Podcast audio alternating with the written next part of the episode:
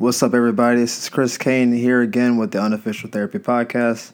Thank you guys for tuning in. I appreciate all the listeners, all the feedback so far. So far, you guys like what's going on, so I'm going to try to keep this going. It's been about a week since the last podcast, but uh, I think this is going to be a good one, so I'm kind of excited. I'll tell you the topic in a second, but I'll say that this was inspired by LeBron's new TV show, The Shop. And for people who know me, I'm not like the biggest LeBron basketball fan, but I think as a dude, like I'm on Team LeBron. I think he's done a lot of tremendous things. He hasn't had enough missteps to like deter from what his career is. I just don't like you know watching him run through people to get layups. So I'm not a fan of actually watching the game. But while he was doing the show, he was talking to other famous people, like other basketball players, uh, actors, musicians, what have you. And he was talking about this, I guess, on the surface, metamorphosis of his public persona. For most of his career, at least half of it, he was kind of like on the Michael Jordan path. He was just the great basketball player who just kind of like, you know, toed the line, kept sponsors happy, etc. And then the whole Trayvon Martin thing happened. And then he started being more of an activist, started speaking out more and more. And essentially, he said he just started saying no to toeing the line. And he knew it would cost him endorsements, popularity, those things. But he just said pretty much no more. I can't sit back and just let things happen. And I have a platform and a voice, and I'm not using it. And it inspired this topic today, which is the power of saying no, which is something people don't talk about that often. I think even on my own podcast, it's always about creating the next opportunity or when one arises, you know, grab it and run with it. But there's an art form to choosing the opportunity correctly. And if you choose the wrong opportunity because you want something to pop off, then there's usually consequences attached to it. I was reminded of this comedian. I'm not going to mention the comedian or the enterprise, but this comedian got booked to do a gig on a well-known com- comedy platform. And as a comic, that's like a dream come true. You just want to get opportunities, you want to get booked, what have you. And he had a great set, and he wanted to post the set to like a website to promote himself. Like, Yo, man, you know, these are my credits. Here's here's my stand up set, yada yada. And the company that he worked for took it down, had the lawyers and all that stuff go through, and essentially said, "Yes, this is you doing a set. We'll put your name on it, but we own it, and you can only view this if we give you the rights to it, or if you go through our website. You can't post your stand up because we we paid you, and so is ours. That's it." And there's, I mean, I'm sure that was in the contract and the fine print. Maybe, you know, he should have had his lawyers look it over, and that kind of thing. But he was kind of like dumbfounded, like, man, I wish, you know, I could use this, this set to even get future gigs because it's a good set, good crowd, good lighting, all the things that com- like comedians and performers care about when they want to send like a reel off. You don't want bad lighting or weird crowd. So the idea that that's me I got to grace the stage. I did my thing, but I can't do anything with it because in the contract, I just wanted to get paid. I wanted the opportunity, so I just said yes, yes, whatever. Here's the contract. Cool. I'll sign it. Have it over tomorrow before you change your mind. And then later, it's like, oh man, I wish I can use that. But there was probably some negotiation that could have happened on the front end, where it's like, all right, maybe you don't pay me as much, right? And I can use it this way. Um, or you don't pay me at all. I'll take the stage time, I'll take the venue, but I think I can make more money off of the special or the set going forward than you're going to pay me on the short end. And I thought that situation was more of like a microcosm of a lot of what I see in the world and social media, especially. It's like that rush to hit a lick. If I can get this lick, get this one spark, then I'm, I'm off. Like I'm being on fire. I'm, I got it. And what happens is that you get you get the short term win, but it causes you to have long term losses. That's kind of what happens on that. Okay, I'll hit this lick. Um, I'll, I'll do this role because I want to have credits. What's the role? Oh, the role is you playing an inmate. And maybe you don't like the, the visual, but you're like, you know what? Whatever, I'll be the inmate. And then you get cast again as like a gangster, and then you get cast again as this person, drug dealer, whatever. And before you know it, you have five or six reels, but it's all negative representation. And now you want to get booked for something more serious, something more dramatic, but all the reel you have is you doing stuff that's stereotypical and things that make us as a community look a certain way. But in the moment, you just want the role. Hey, whatever, it's money. Give me the role, I'll make it work. And then later on, you're like, ah, that may not be the best look later in life, but in the moment, it was good.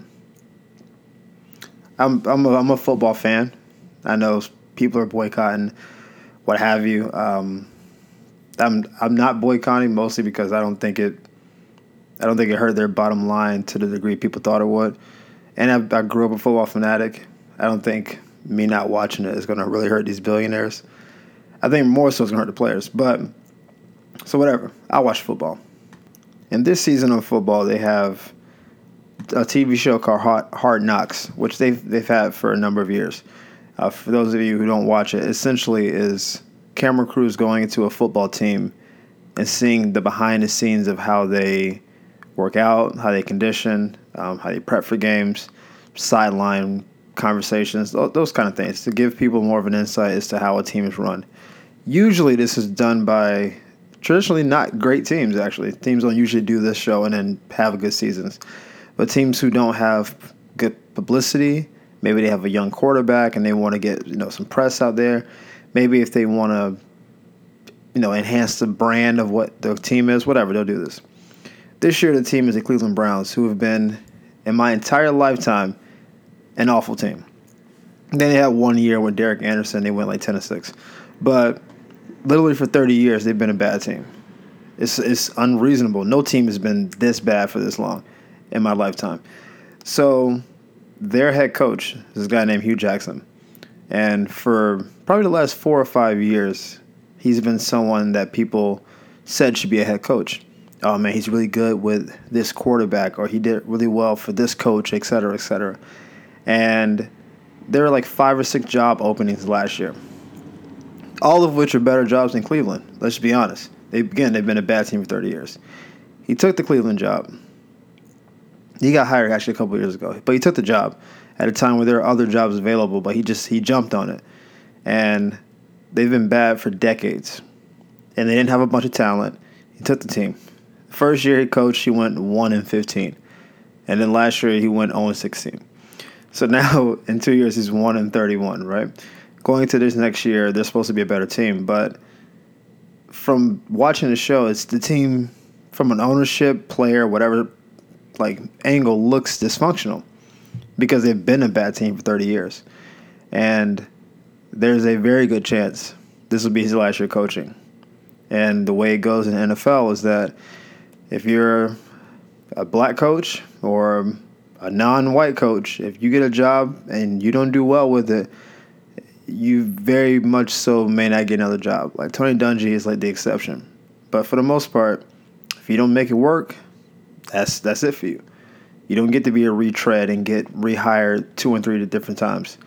And he took this opportunity because he thought, oh well, finally I can be a head coach. But it was of literally the worst team in the league, and the team hasn't gotten better. And he's gotten a little bit of a pass, but I think, and I'm worried, I'm really hoping he does well this year, that he's going to be out of there. And someone will hire him as like an assistant. He's a good football mind. He'll probably be in football for the next 10 to 15 years if he wants to. Um, if he doesn't have a great year, I don't think he'll ever be a coach again, a head coach. And it's really not it's not because he's a bad coach. I mean, I think he inherited an awful situation. But I think he chose a job because he just wanted to be a coach. I want to be a head coach, man. It's a big deal. I, I want this. And maybe it would have taken one more year of being an assistant and waiting for a job like the Chicago Bears to open up or maybe Tampa, whoever it was. And he chose this.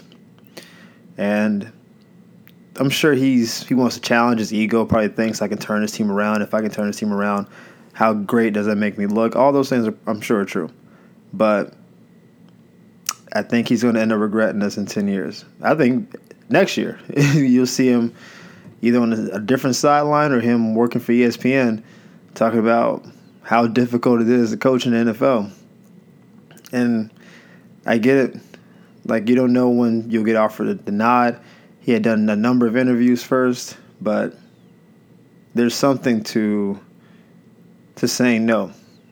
And an example of this is actually when, when Nick Saban, who's now a college coach, but coached uh, in the pros for a couple years, he initially said he wasn't going to go to the pros, and then he went to the pros, and then he went. Then when he was in the pros, they said, "Okay, there's rumors that Alabama wants you," and he's like, "I'm not going to Alabama," and they offered him, I don't know, probably like five million at a time, and the more he said, "I'm not going to Alabama," Alabama's offer started going up. They started offering him more money, and then eventually he took the job.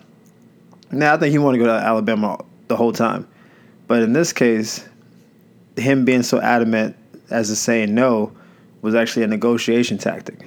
Was like, no, I'm not doing that. I have a good job. You sure? Because we can add another half million. Nah, I'm good. okay, we'll see if we can find more money. Okay, cool. Then I'll go.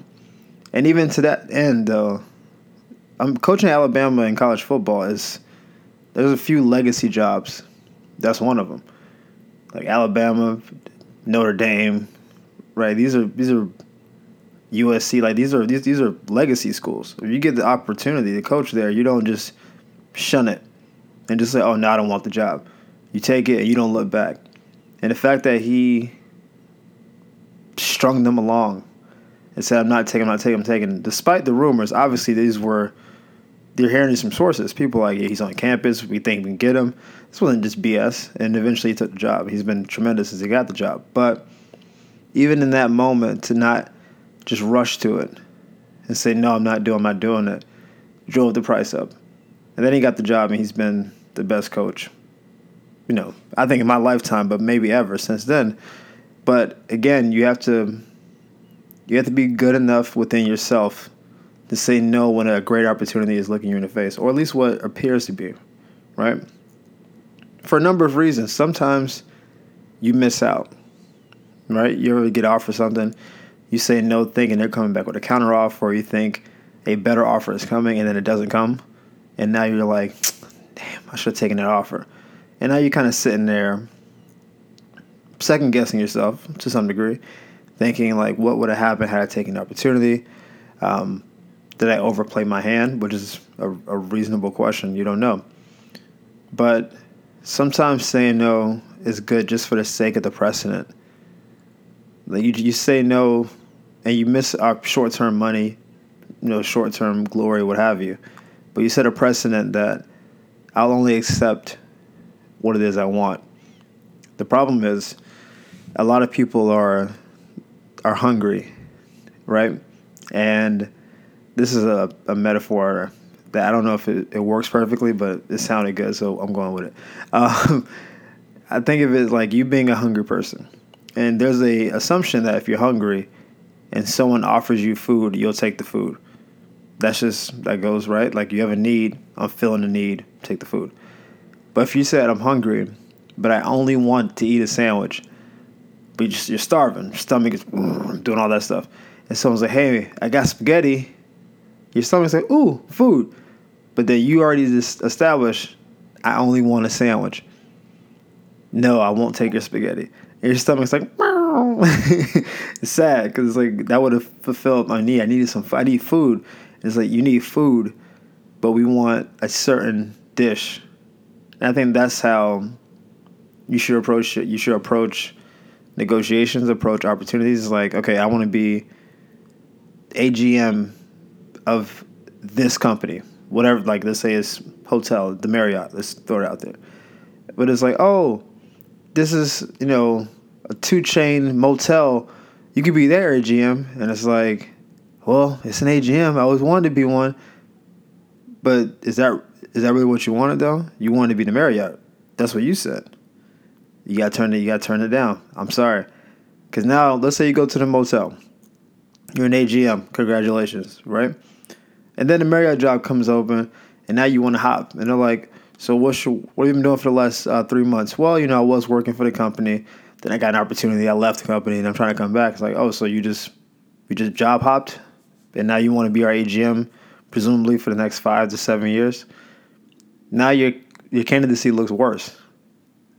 When you could have just turned that job down, and maybe you waited for a little bit longer. Maybe it would have taken two, three, four more years to finally have the chance to be the AGM of the Marriott like you wanted to be. But you were hasty. You overplayed your hand, and you made a move thinking that, well, you know, I'm tired of waiting. Sometimes there's there's benefit to waiting, even though it sucks in the short term. There's there's a win there somewhere. And I think it's good for your resolve too, because when you're starving and when you're desperate, you you start seeing what it is you will and won't accept. I have an example of this personally.